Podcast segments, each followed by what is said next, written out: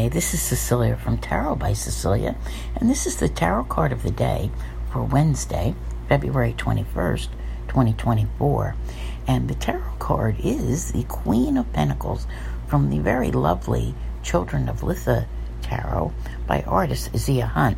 And by the way, when I was uh, double checking myself with this here, I realized she is coming out with a new deck, uh, Children of Ostara looks to be quite interesting, and I think it's launching in the next couple of months.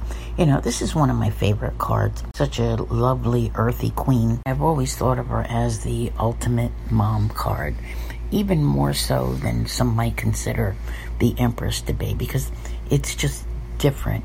You know, she's the kind of mother who is concerned for your well being, can ensure you have everything you need. So, you know, she's a hard worker, a provider, a nurturer, someone who cares for you. She does not need to be rich, nor do you. She just has a way of making sure. It's like that person who, when you come in the door, they make comfort food. You know, they offer you something which makes you just feel better. Like I said, she's like the ultimate mom. Now, today is an interesting day, okay?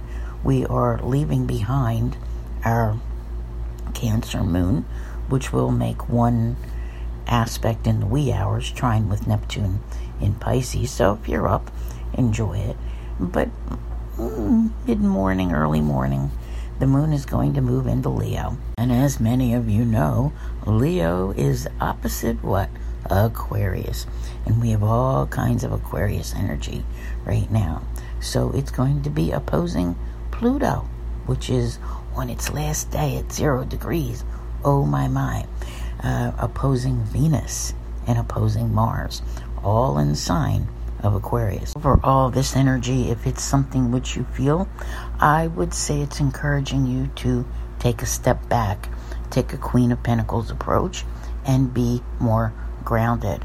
Because under the Leo moon, which is fire, you're more likely to be, you know, passionate and just maybe a little overly confident, even, you know, when you go to do things. And sometimes that can get us into trouble when we have such opposing forces going on because what you think is you're good to go. Others, because like I said, this is all about relationships, might feel otherwise. So you could act in haste. There could be arguments. There could just be things that you really want to avoid if you can. So if you know you have situations, just, you know, like I said, take the Queen of Pentacles approach, be grounded, be kind, be generous, be nurturing to those around you. And I think you'll be able to avoid a lot of it. And you also need to remember that these are only moon aspects, so they're not going to come across as any type of major conflict, and you should be better able to navigate your day. I want to thank you all very much for being here. I'll see you here again tomorrow. And as always, have a great day.